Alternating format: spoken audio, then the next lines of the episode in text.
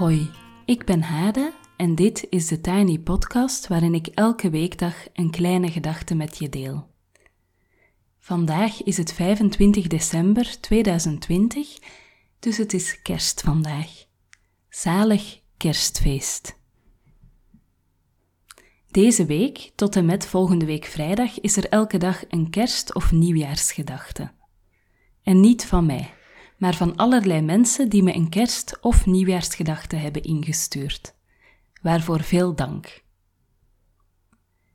En het verhaal van Des van vandaag is een echt kerstverhaal. En tegelijkertijd ook helemaal niet, natuurlijk. Het gaat om geboorte, om moeder worden, om hoe dat helemaal anders is dan je gedacht had, ook al lig je niet in een stalletje met een os en een ezel en hoef je je kind niet in een bakje stro te leggen. Luister maar. Des, je bent mijn held. Het is 11 februari 2013 en ik lig op bed. Ik kan niet slapen. Ik ben onrustig en ik heb nog pijn, daar beneden. Een paar uur daarvoor ben ik bevallen van mijn oudste zoon, zes weken te vroeg. Een klein babytje, een garnaaltje zoals we hem noemden, 47 centimeter lang of kort. Hij ligt met andere baby's op een andere afdeling en ik lig alleen op de rustafdeling. Ik wist niks anders. Ik liet het allemaal maar, maar over me heen komen. Ik kan nog niet slapen en ik besluit mensen te appen. Familie, vriendinnen. Een vriendin, of misschien is vriendin een groot woord, maar ze wist wel dat ik zwanger was, et me toevallig net op dat moment. Hoe het gaat met je dikke buik, vraagt ze. Nou, zo begin ik. Ik ben eigenlijk net bevallen. We appen. Ik vertel haar het hele verhaal, midden in de nacht. We hebben het over de bevalling, over baby's, over kleine kinderen. Ik vertrouw haar toe dat ik het eng vind. Dan zegt ze de woorden die ik nu, zeven jaar later, bijna acht mama, zou mijn oudste zoon zeggen, nog steeds herinner. Van juist haar met wie ik nu niet eens meer echt contact heb. Des zegt ze, als zelfs ik het kan, kan iedereen het. Ik moet lachen, weet ik nog, als ze me dat hebt. Het is waar, als zelfs zij het kan. Zij, niets op orde, geen diploma, schulden, alleenstaand en dan opeens zwanger van een one-night stand. Ze besluit met alle tekenen die het niet verstandig lijken om het kindje te houden, toch te doen. Het blijkt een meisje te zijn, een dochtertje, een prachtige meid, net als haar moeder. Het is waar. Vanaf het moment dat zij moeder werd, ging alles anders. Ze begon beter voor haarzelf te zorgen. Ze ging weer aan de studie, maakte het dit keer ook echt af. Ze begint zelf een gasouderopvang. Ja, als zelfs zij het kan, dan moet ik het ook kunnen. Ik denk aan die woorden nu, als ik een wandeling doe met een meisje die ik ken van internet. Moeder van net twee kinderen. Ze is er klaar mee met de gebroken nachten, de boosheid die ze richt op haar oudste zoon. Ze stuurt me een berichtje. Des, wanneer gaat het over? Wanneer wordt het beter? En ik zeg haar, ik beloof haar, het kan. Echt.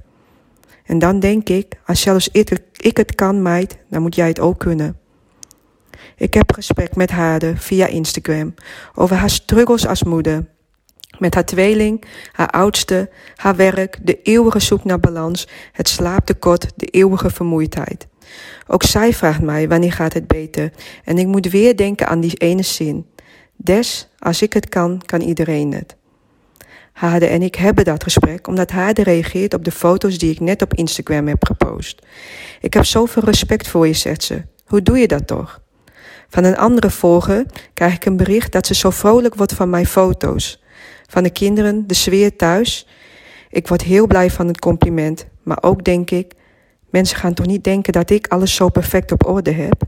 Dat ik insta-perfect ben? Ik moet er niet aan denken. Want die foto's van de hele ochtend een jankende reden aan mijn been, nee, die zet ik niet online. Net als de ruzies in de ochtend met mijn man, omdat ik weer moe, wakker ben geworden. Omdat er weer eentje wakker werd in de nacht. Verdorie. Adam, de oudste, hij zit in groep 4. Waarom slaapt hij nou nog steeds niet door? En mijn man vindt dat ik te overdreven heb gereageerd. Maar ja, hij is er niet uitgegaan vannacht, hè? Nee, hij lag nog te snurken. En ik niet. Ja, kijk, zijn blik naar mij. Jezus, doe niet zo zagrijnig. En mijn woedende blik terug. Nee, van die momenten, daar maak ik geen foto van. Ik fietste vanochtend een stukje met de moeder van de school. Ik had net drie goede nachten achter de rug, totdat er dus weer eentje s'nachts wakker werd. En het broertje werd ook weer wakker en die moest dan tussen ons in liggen. Ik zucht, ik steun, die vermoeidheid. En die moeder, ja, ook haar tweejarige zoontje slaapt bijna elke dag tussen hun in. Het gaat wel over, zegt ze. Ze heeft twee oudste zonen, net als ik. En ik weet dat het weer overgaat, zegt ze. Verrek, denk ik. Dat weet ik ook. Dat alles overgaat. Dat er een moment komt dat het beter wordt. Dat je kunt blijven zitten tijdens feestjes bijvoorbeeld, in plaats van continu op ze te letten. Dat je rustig een boekje kunt lezen. Ik weet nog heel goed, dat was bij Ejoep, mijn tweede, dat ik tijdens een ochtendje in het park een hele bladzijde van het boek kon lezen terwijl zij samen speelden. Hé, hey, dacht ik toen, kijk mij nou hier eens zitten. Het wordt echt beter.